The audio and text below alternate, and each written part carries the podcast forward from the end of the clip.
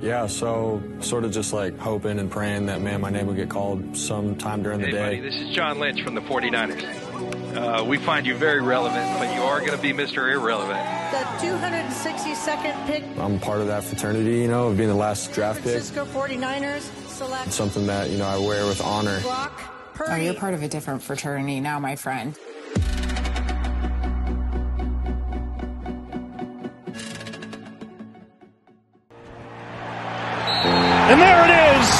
49ers are going to the Super Bowl. You just led one of the biggest comebacks in NFC Championship game history. What was the key to the amazing comeback? Man, first of all, glory to God. Um, he, he's given us this opportunity, man, and, and for us, it's a team sport. You know, we knew we had a half left. Defense did their job. Boys on offense took care of business. Coach called a great game, and, and we had the faithful behind us the whole way. So we love you guys. Yo, what is up, guys? Oh, that doesn't get you hyped up, man. That little intro doesn't get you hyped up. I don't know. I don't know. This this episode's definitely for the fellas, just a little bit. Hey, if you're a lady up in here with us, though, hey, welcome, welcome. But hey, we're ripping, we're ripping the Glory Be podcast right now. Um, we're gonna be talking about Brock Purdy a lot. We're gonna be answering the question, man, is he actually a Christian? We're gonna be analyzing his faith a little bit, very um, a non-biblical activity. Some would say uh, unloving. I don't know. I think it's kind of fun. But then uh, number two, we're going to be talking about one rule that we can actually pull, one rule of life that we can pull from his life, from his career, something that we can take with us, an application piece that I think is uh, life changing for me personally. And then number three, we're going to wrap up with a text, a story about a text that I sent Brock Purdy on draft night, whenever he got draft 262 Mr. Irrelevant. And uh, I think it might have been a prophetic message. I'm not even kidding. So you're going to want to stay tuned for that. All right, let's get into it. Hey, if you guys haven't subscribed yet, man, you got to subscribe. We've almost tripled our subscriber numbers over the past two or three weeks. Content is going absolutely nuts. And uh, every week we put out a sermon of the week and a podcast. Why? Because we want to just remind Christians that, hey, they can be a part of culture. Like they can know what's going on. They can enjoy, you know, entertainment and media, but they can still be set apart in character. They don't have to assimilate to how culture acts. That's the whole point of the Glory Be podcast. So make sure you subscribe. New podcast and new sermon every single week. Also, hey, next week we're dropping a newsletter, a newsletter called The Impartment.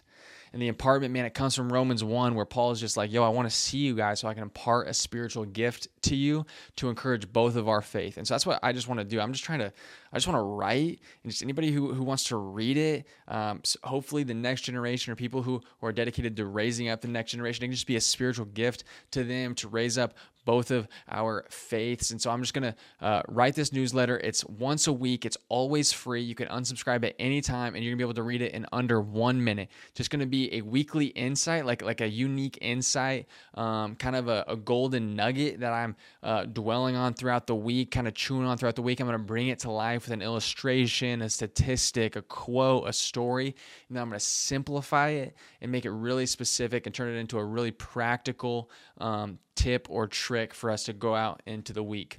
Also, we're gonna have a referral program for anybody that jumps on the newsletter, and you're gonna be able to earn a limited edition Glory Be podcast hat, only available through the Impartment Reward and uh, referral system. So, without further ado, I'm gonna go get a drink and uh, let's get into this episode.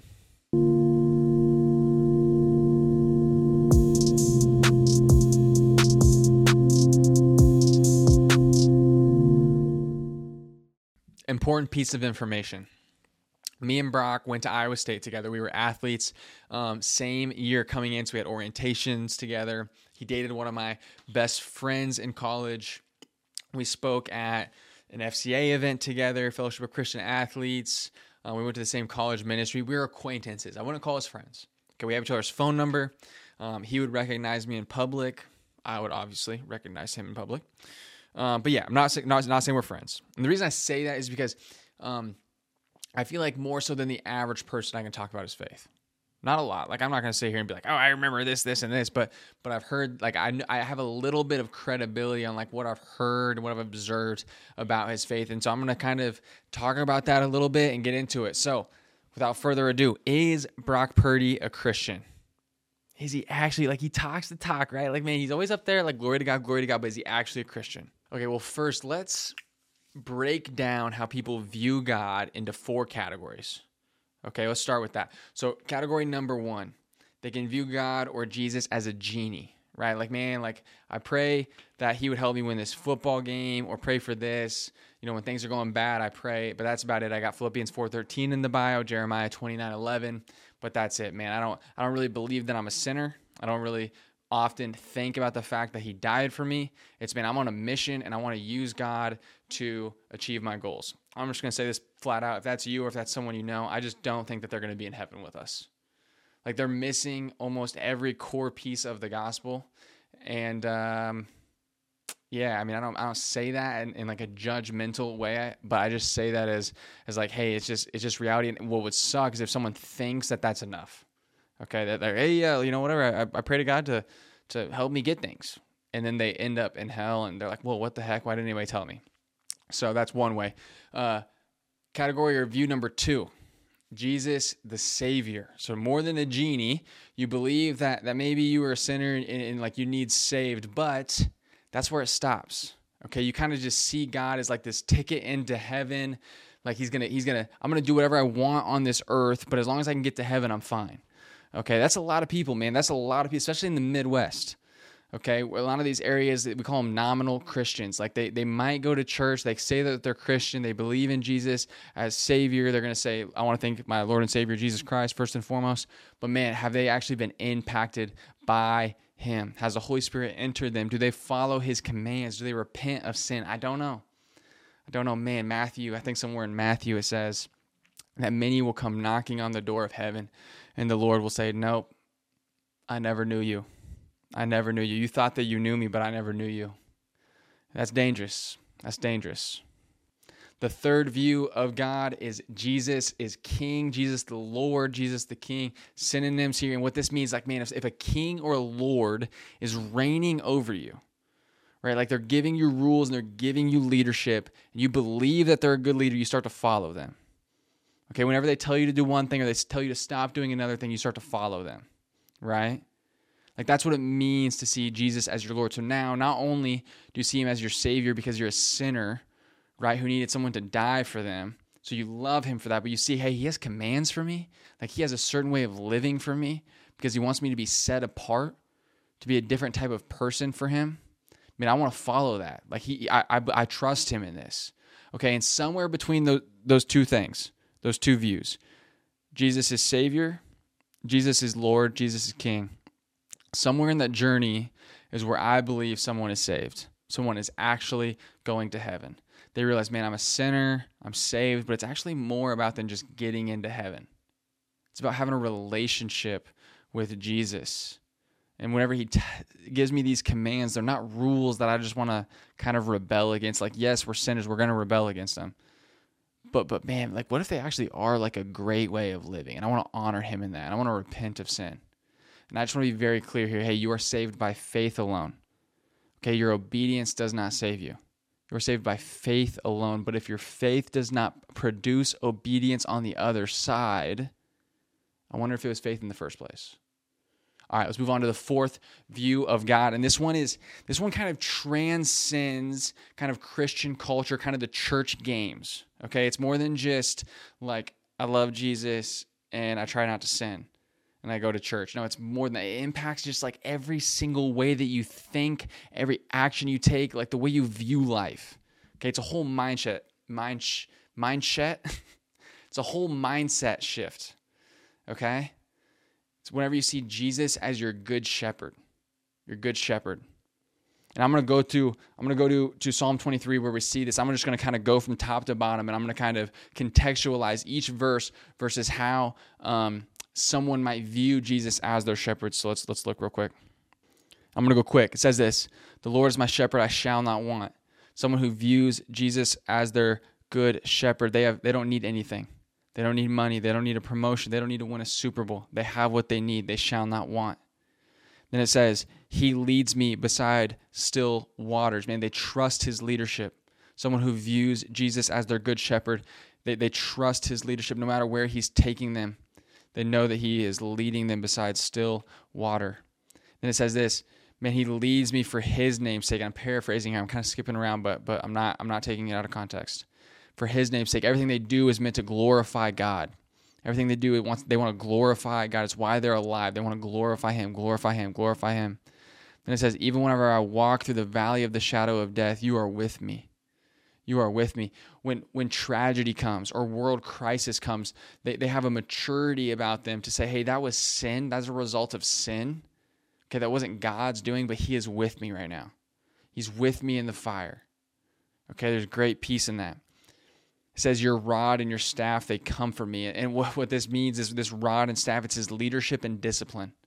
Like if you view Jesus as your good shepherd, what would happen is is is back in the day, sheep would sheep would wander away from the flock, and a shepherd would come up and his rod or his staff, he would use them to break the sheep's legs so they wouldn't wander into the presence of the wolves. Right. And so lovingly he would say, Hey, you just keep wandering, you just keep wandering. I don't have to break your legs to make sure you stay close to the flock. Okay. Someone who sees Jesus as their good shepherd embraces that discipline because they know that it's it's from coming from a loving place. Okay? Your rod and your staff, they come for me. Then it says this You prepare a table for me before me in the presence of my enemies. Whatever your enemies are, man, I, we don't need to get weird about it. But like, like when things just aren't going well, when it feels like people are attacking you, do you believe that there's a table for you, a feast for you, flourishing in abundance for you, given to you by the Lord? It says, My cup overflows. Man, you're so joyful. It just spews out of you. People can tell.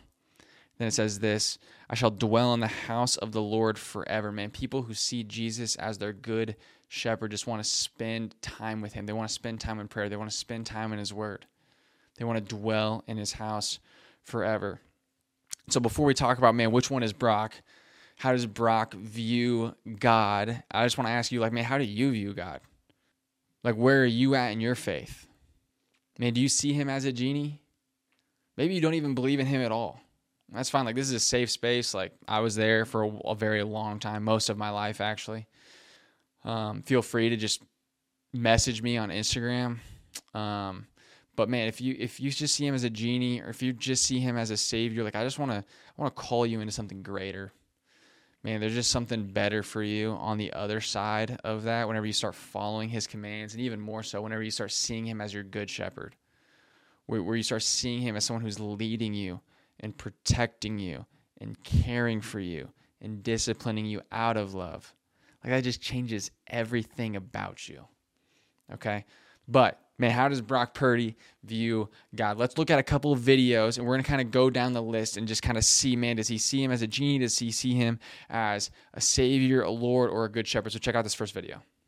Do you pray when you're playing during a game? Yeah, yeah, I do. Um, you know, and it's not can we, you know, God, can we win here? Can can we do something great here? It's it's more just to have that that peace, that steadfastness, in, in all the chaos. That's really what it is. It's sinking back into like Holy Spirit, you know, take over and and lead me here in this moment and allow me to think clearly, allow me to, you know, obviously go through my reads and and like I said, just uh, have a even killed state of mind that that I get from the Holy Spirit. So.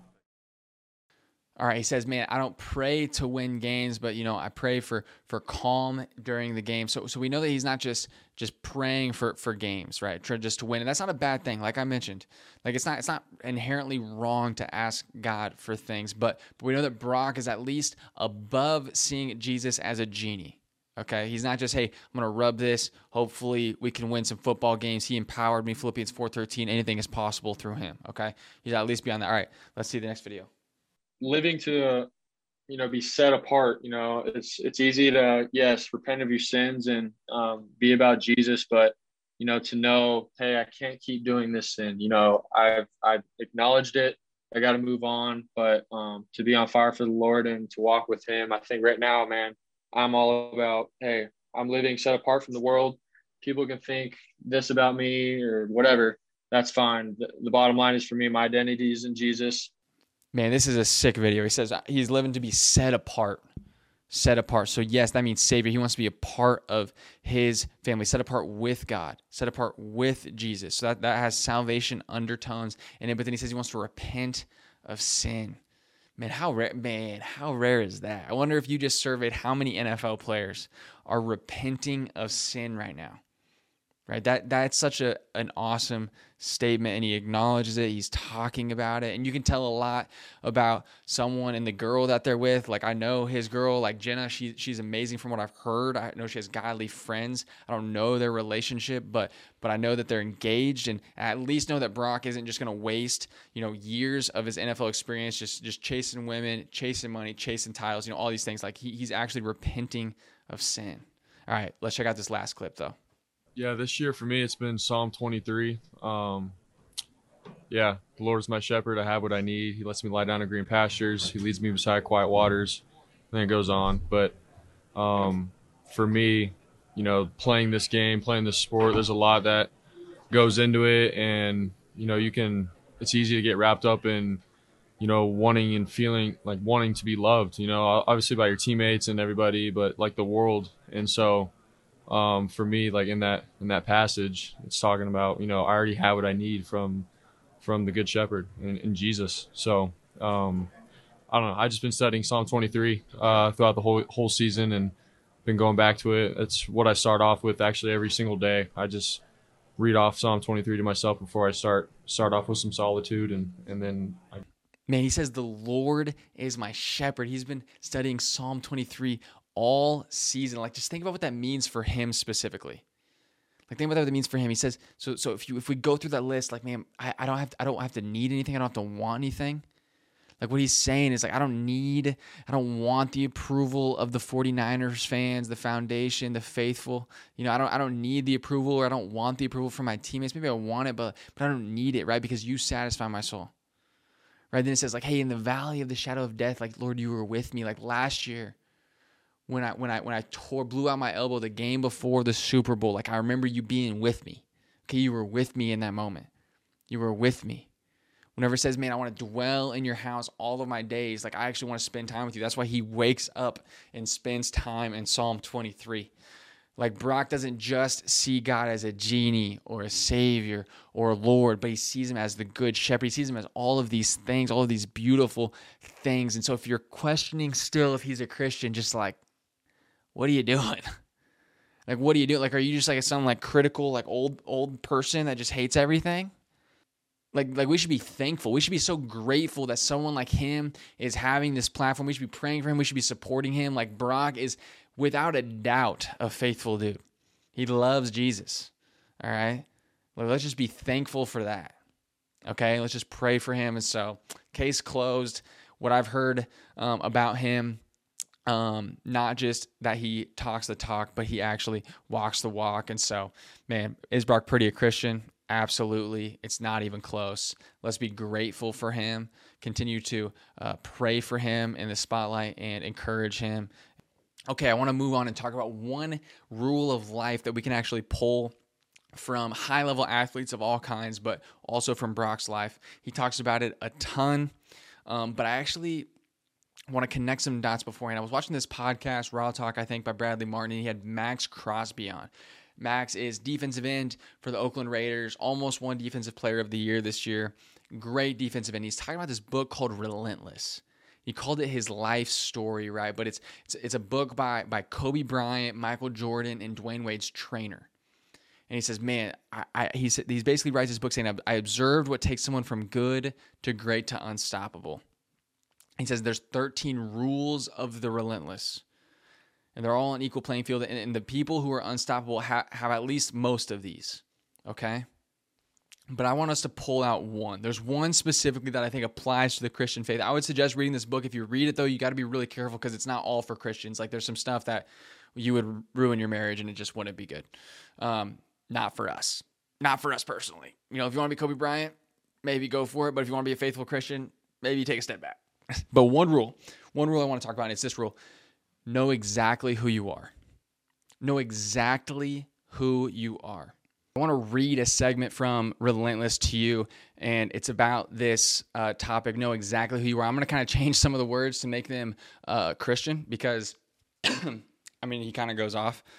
So, this is what it says On your journey to greatness, very many people will try to derail you. They will try to distract you. They will try to bring you down. They will try to tell you that you're insane, worthless, a failure, a buzzkill. Don't listen to an effing word that they say. They've been dead inside for years and don't understand the fire that dwells within you and the identity you have in the Lord. When you're a man or woman on an effing mission and you've made a decision that this life with Jesus is how you want things to be, you need to recognize that part of yourself. You need to know who you are in Christ, or other people will try to sway you from your path. And for us believers, man, how do we know who we are? The Word of God. God tells us who we are, not what I think about myself, not what my boss says about me, not what my best friends say about me, not what my parents say about me, not what my friends say about me, not what my performance says about me, nothing. It's it's solely what the Lord has said about me. He says that I am adopted. He says that I am a child. He says that he loves me, that he died for me, that I was chosen. Man, that he knitted me together in my mother's womb, that he he predestined me, that he loves me. Like all of those things. Like that's what's true. So I call this anchoring your identity. It's when, whenever you're you're about to move into an area where where where um, the storm is going to be blowing, right? Whether it's uh, a meeting, man, people are going to be looking at you, eyes on you. You have to do a presentation, and and big names are in the room, and you're you're you're fearing their judgment, right? Or or maybe maybe you're an athlete and you're about to compete in a big game. Okay, and people people are looking at you and you're fearing their judgment. Well, what are they going to think about me if I do this or if I do this, right? Whatever the context is maybe you're a teacher, right? You get in front of the room and you're having this con this honest conversation with a student. You're like, how are they going to handle it? Like, are they going to think that it's stupid? Are they going to are they going to listen to me? Like anchoring your identity in those moments means, hey, I don't know, I don't know what the outcome's going to be, but it doesn't matter because my identity is solid. My identity is anchored. Okay, it's like it's like an anchor, and, and we're the boat. And as the storm goes, we don't go like this, right? Just with the waves. Man, the anchor just kind of keeps us right here keeps us right here. We never have to go far because what God has said about us never changes. So let the opinions of others come, but know exactly who you are. Know exactly who you are. And man, this this plays out for Brock because whenever he steps on the field for the Super Bowl, he's gonna be tempted to be like, the whole world is watching. I wonder what they're gonna think about me. Man, the the franchise, right? All of my teammates, they're banking on me. They need me to do well. I hope I don't disappoint them. Man, think about the money that might be made if I win this win this game, right? Hopefully my family, you know, maybe he's not thinking about family, but hopefully they they're proud of me still, right? And if he anchors his identity whenever he gets on the field, says, "No, no, no, no. Let's take all that. Let's just get it out of here. I'm loved by the Lord. He has chosen me. He is with me right now. He is leading me. There's nothing I can do in this game to impress him. There's nothing I can do in this game to disappoint him. He died for me. Man, when he sees me, he sees Jesus forever and ever for eternity.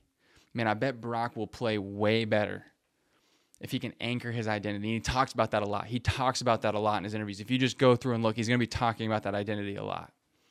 But what happens is if you don't have to play, perform, work, whatever it is to, for the approval of others because you are secure in Christ, your performance can just go. Man, you don't have performance anxiety. You don't have to worry about taking risks or not taking risks. You can just ball out, right? So I don't know. What Brock might absolutely choke. Who knows? Like it's he's a human being. He's not gonna be perfect at being like, I love God. I only accept what God says about me. I will forget everyone else. No, like we're human beings. We forget. Okay, it's easy for us to get caught up, especially I can only imagine hundreds of millions of people watching me. Probably pretty easy to forget what God says about you in that moment. But hopefully, man, I'm praying for him. Like actually, I'm actually praying for him. Like he's he's on my prayer wall right here to my left. That he would remember who he is in Jesus. All right, let's end with a little story. May 1st, 2022, my boy, Brock Purdy goes number 262, Mr. Irrelevant to the 49ers. And I would love to say that I was inspired by the Holy Spirit to send this text. I would, but I wasn't. I was feeling like, dude, I got an NFL quarterback in my phone. All right. I was like, I'm going to text him and see if he texts me back. That's probably what I was thinking, if I'm being 100% honest. I wasn't thinking to myself, let me pray and prophesy over Brock Purdy, but I'm going to read what I said because I just think it's kind of cool. All right, this is what I said. congrats, bro. Stay secure in Christ. Is that not what we just talked about? On this journey when insecurities hit and keep letting the Lord write a story that only He could.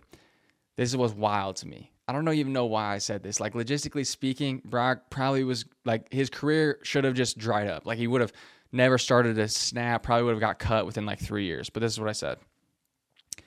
I have a feeling that yesterday was the start of one of the coolest underdog stories in NFL history. Go make it happen, brother. I don't want to say I called it, but man, we're in year two. Boy might get a ring. This might be one of the greatest underdog stories in NFL history. He replied and he said, I'm still trying to comprehend exactly what God is doing here, but man, I know He'll take care of me every step of the way. The Good Shepherd, right? Said, I hope you're doing great, brother. Thank you for reaching out with the truth. So, this is what I'm going to do. I'm going to make another prophecy right now because that last one came true, kind of, sort of. It's, it's in the midst of coming true, even though I'm joking right now. I'm going to make my prophecy in the form of a three leg parlay. $200, cash out 3000 This is what we're running.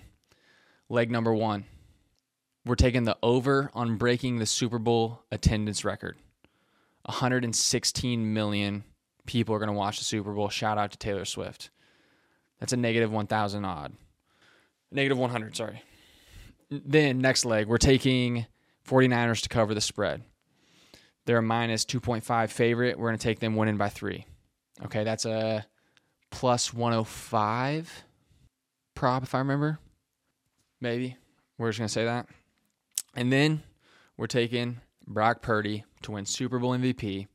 He's going to get in front of 116 million people and he's going to share the gospel. That's a plus 235 prop. And uh, we're going to see what happens. So, bang, bang, Niner gang, baby. Let's get it. See you guys later.